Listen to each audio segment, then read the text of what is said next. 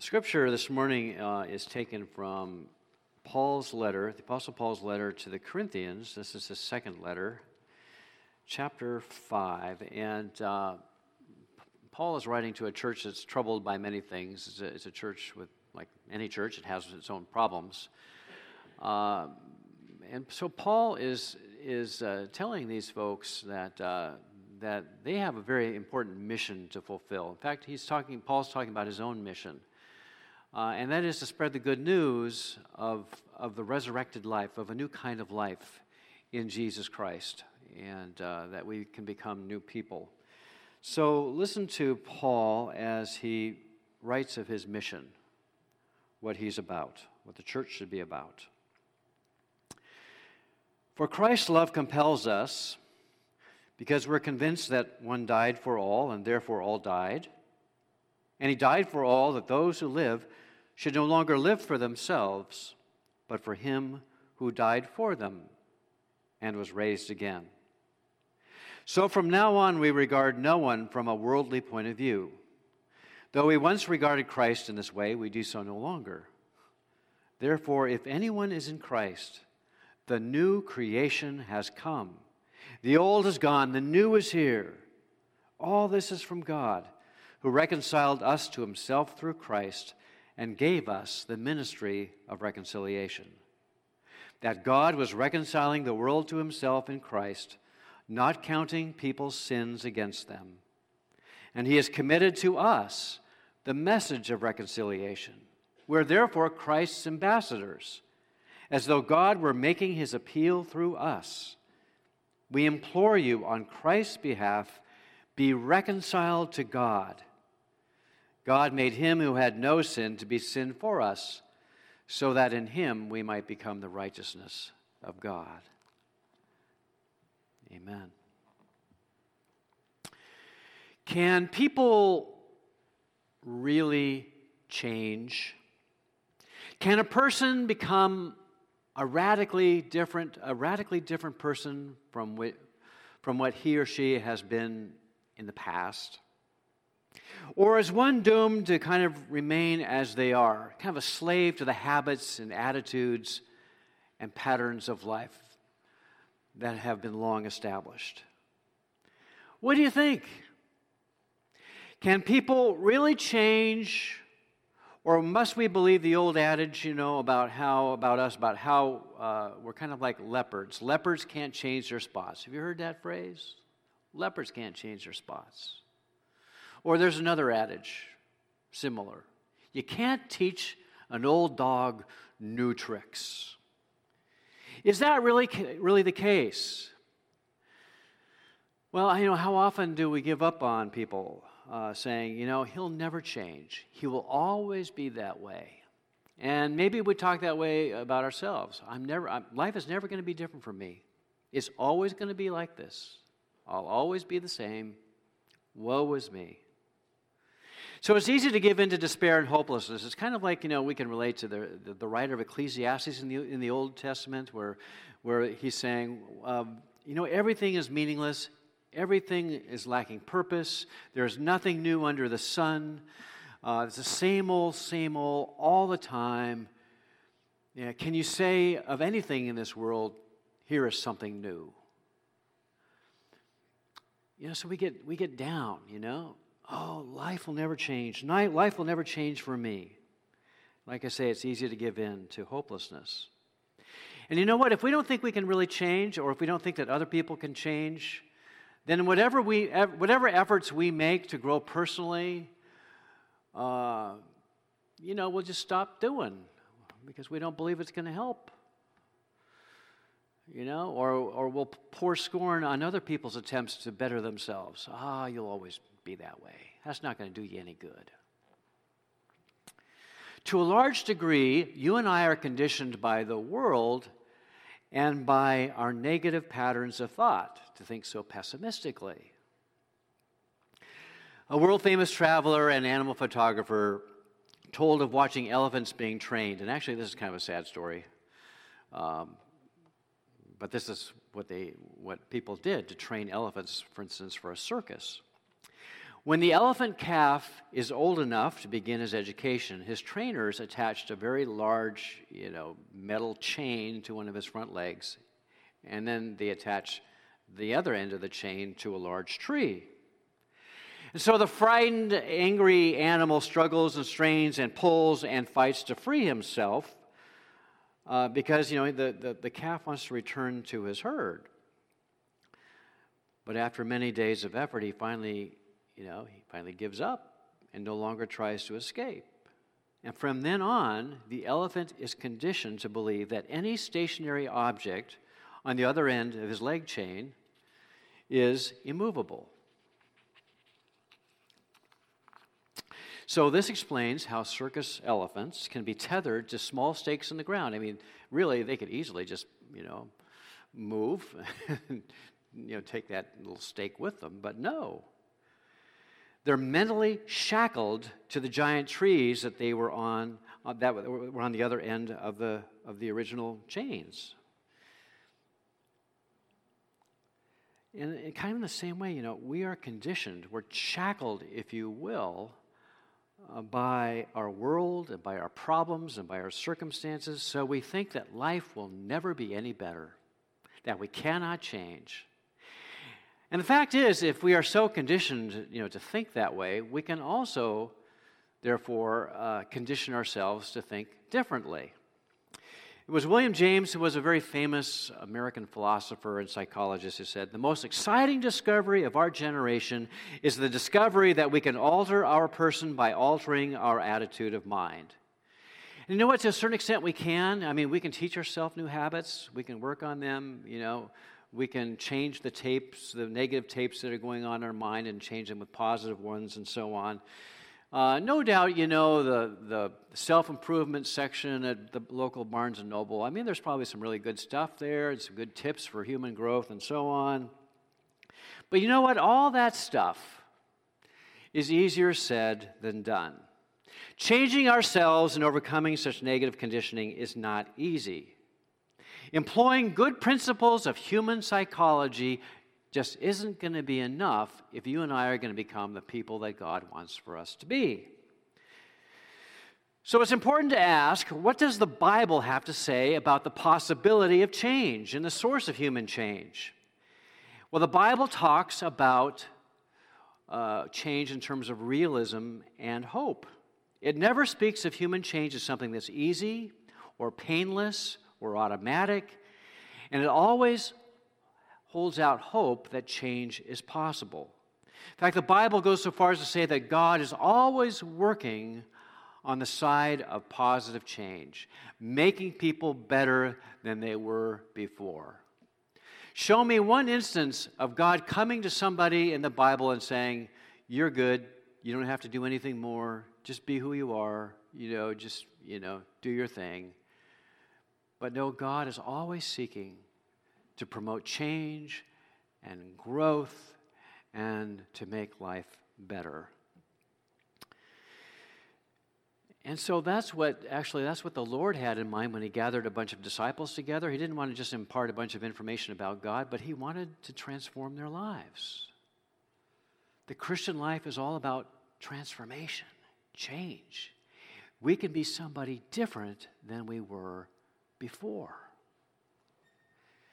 Speaking of the disciples, I like the, the story of the Sunday school teacher. Uh, he, uh, this guy was teaching his first grade class, and he was talking about the men who first followed Jesus. And, and so he asked the class, Now, who were those guys that first followed the Lord? Now, what are they called?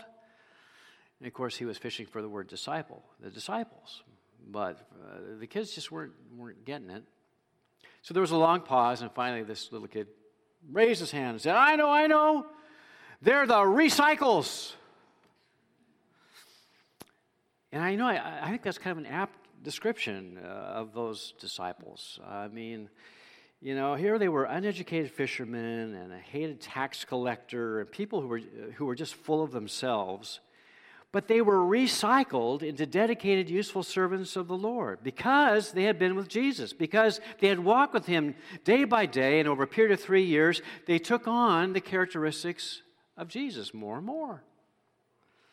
They were recycled, if you will. They became new and different people for having been with Jesus.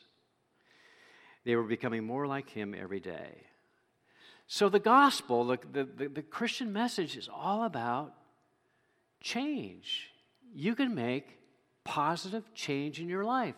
Yes, you can become a new person. That doesn't mean that change can't be resisted or that people can't deteriorate and become worse than they are, but the basic biblical message is change is possible. People who have acted a certain way for a long period of time can live differently and become a different person. So listen to the Apostle Paul, who speaks out of his own personal experience. If anyone is in Christ, he or she is a new creation. The old life is gone, the new has come. You know, when we first meet the Apostle Paul, actually, before he was an apostle, his, actually, his name was Saul. When we first meet him in the scriptures, he was not a very loving person. You probably remember how he stood by and watched everybody stone Stephen, who was the first Christian martyr. I mean, Paul uh, was just holding uh, the coats of the, the rock throwers who killed Stephen. And of course, you remember how Paul was dauntless in persecuting the, the early Christians. Uh, since he was a Pharisee of Pharisees, he no doubt, no doubt thought of non Jews as Gentile dogs. Uh, the worst thing in, in, in Jewish thought is to be considered to be a pig or a dog. Dogs were, were dirty. Um, and so Paul, being the good Pharisee that he was, would have not associated with non Jews at all. In fact, he wouldn't have associated with a lot of his own people because they were considered to be defiled. They were not observing the details of the, of the Jewish law. So he would have nothing to do with a lot of his own folks.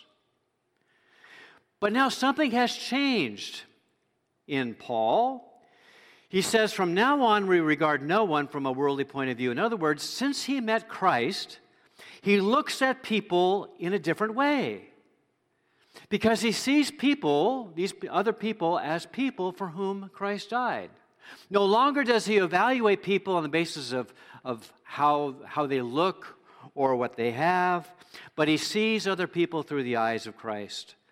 So he comes to love the foreigner and he loves non Jews so much that he's willing to give his life to the work of, of bringing non Jews to Christ. He reaches out to those who are indifferent to him and to his message. He loves those who are even hostile to him. He says, I'm willing to spend and be spent for you, though the more I love you, the less you love me. And he found not only a new love for people, but he had a new love for God because he was simply overwhelmed by God's grace and mercy for him. That of all people, he who persecuted God's people should be called to such an important ministry and to share the good news of Christ. Paul couldn't believe it. God's mercy shown towards him, and now there wasn't anything Paul wouldn't do out of, out of love for the Lord, what the Lord had done for him. So, ever since Paul met the risen Christ on the road to Damascus, remember when he was persecuting the early church, he was, I guess he was riding along on his horse, and, and, then, and then he was zapped. I mean, the risen Christ kind of zapped him, knocked him off his horse, knocked him to the ground, and all of a sudden, then, Paul found his life changed. He found new meaning and purpose for his life, a new passion to serve God and others. He discovered a joy that that none of the difficult circumstances of his life could, could take away.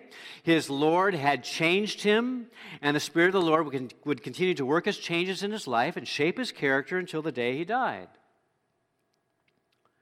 So, if Christ can change a guy like him, he can change people like you and me. And so, what's the secret to this change? Well, it's found in two little words. Actually, I think these two words are probably one of the most, the most important phrase in the whole Bible. And it's a phrase that was, that's found in that statement of Paul. If anyone is in Christ, he or she is a new creation. in Christ. Paul uses that phrase over and over again in his writings. He's basically talking about a personal relationship. Because you see, Paul found his world and his inner being changed not by some new doctrine or some new teaching or a new philosophy of life, but he was changed by a, by a living personal encounter with the risen Lord. And he found himself transformed by a deep and abiding friendship. In fact, he found that this friend was actually taking up residence in his own heart. Remember, Jesus said, Abide in me, and, and I'll abide in you.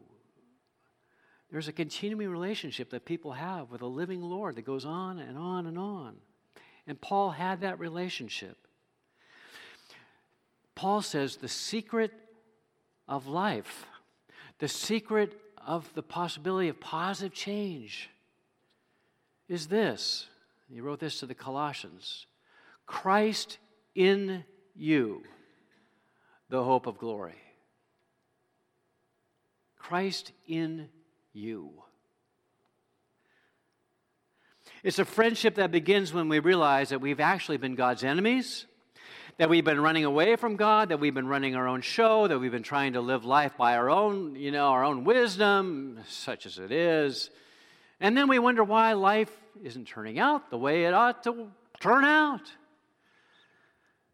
Well, it turns out we've been actually God's enemy, been keeping him at bay keeping away, him away.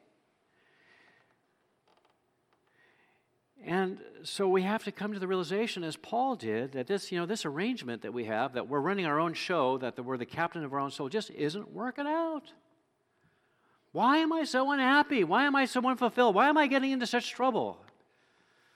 Because you've been doing your own thing. And you've been paying no attention to God, whom you really you do treat as kind of an enemy. Oh, don't bug me, God. I'm doing my own thing. So we've actually been at odds with God, and the great need for us, if we wanted to have a change for the better, is to be reconciled with God. That's Paul's urgent plea in this, in this lesson to the Corinthians. He says, Be reconciled to God, which means get right with God. Stop running, stop fighting Him tooth and nail.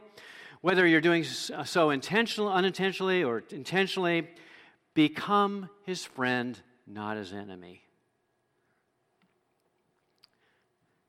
And new life for us begins when we stop insisting on having our own way, following our own ego. It begins when we turn from our self centered ways and then move in God's direction. And then you know what happens? The risen Lord takes residence in our own hearts. That's the mystery. That's the secret of life, of change. Christ in you. It's, you know, it blows your mind when you think about it. He makes of our heart his dwelling place. And that changes everything. So uh, the question is do you hear him knocking at the door of your heart? Can you hear him, you know, saying, Hey, you've been leaving me outside. You've been leaving me in the cold. I need to come in. Behold, I stand at the door and knock. If anyone hears my voice and opens the door, I will come into him and eat with him and he with me. so the question is will we let him in? Or will we indeed leave him out in the cold? The Spirit of God is working on each of us all the time. And new life begins when we respond to His initiative and then we make a decision and we say, Lord, come in. Take control of my life. You be the master of my house. You be the master of my heart. Lord, I'm done running my own show. I want you to lead me. I want you to guide me. Change me, Lord, because I know there's something missing in my life and I need it. And you know, even if we've grown up in the church, you know, and we've been around faith, you know, all the time, still, all of us need to make a decision to invite him in and allow him to become our friend.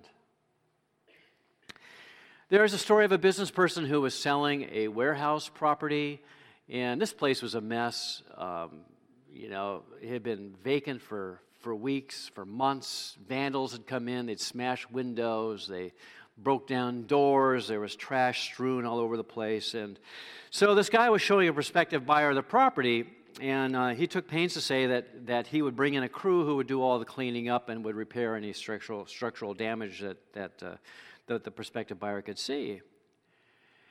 And the buyer said, uh, Forget about the repairs. When I buy this place, I'm going to build something completely different. I don't want the building, I want the site. And you see, that's what God wants. God doesn't isn't interested in just making a few repairs in our life, but God wants us. He wants us to turn ourselves over to Him so that He can build and work His changes in you and in me. All God wants is the site and the permission to build. Now, when we say, okay, God, come into my life, take over, you, you be the master of my house, uh, Lord, rule in my heart. When we give ourselves over to Him, our life essentially then becomes a construction site. You know, it's like downtown Seattle. I mean, the cranes are going everywhere, and uh, there is a work in progress all the time. The Spirit of the Lord, who is now present in us, is doing His work. And when He comes in, you see, He gives us a new identity. There's a new power at work within us. The inner core of our being is fundamentally changed. The, uh, there's a new principle at work here. There's a new power. There's a new person at work in us. So that we find that our motivations begin to change and our goals change and we begin to want what God wants and our worship life comes alive and our character begin, begins to change over time and we find that we become more loving and more purposeful and we become more, more kindly. We become more patient with people. We become more generous this happens over time as the Spirit works with our spirit to, to produce what's called the fruit of the Spirit. You know, love, joy, peace, patience, gentleness, self control, and so on. So that every day we're becoming more like Christ. That's a lifelong process. And that's not easy, it's not automatic, it's not painless. Our spirit must cooperate with the Holy Spirit within. Paul says in another place that we have to work out our salvation with fear and trembling. Got to work it out, work it out. It takes faith and obedience and discipline on our part. But we have the confidence that, that God, who began a good work in us, who started this construction project, will carry it out to completion. So that when, when Christ comes, as John says, we shall be like him So don't believe the old adage, oh, you know, leopard can't change its spots. Can't teach an old dog new tricks. The gospel is all about becoming a new person. But that can happen only when you and I are in Christ and have an abiding friendship with Him. He lives He's alive. And the secret of new life is that He comes in, changes us from the inside out, changes the core of our being. So, yes, you and I become new creations. He makes it possible. Be reconciled to God.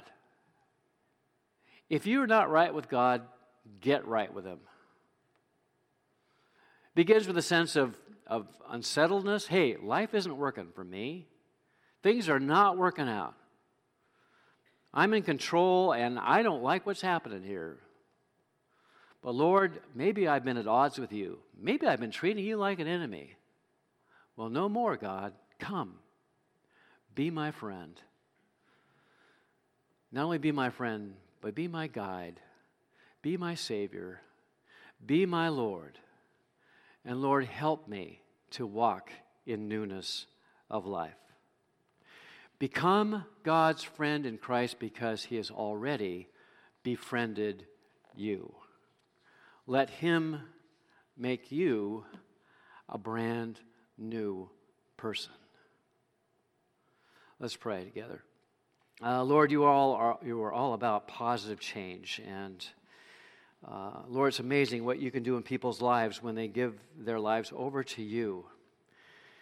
And uh, Lord, we, we pray that that would uh, happen anew for us this day, that we would turn our lives over to you, that we would recognize that you are the one who is our Lord, and that to follow you is to experience life in all its fullness. Lord, forgive us when we've been at odds with you, forgive us when we've ignored you. Change us from the inside out by the power of your Spirit working within. Lord, indeed, help us to walk in newness of life. You alone make it possible. To you be all the praise and glory forever. Amen.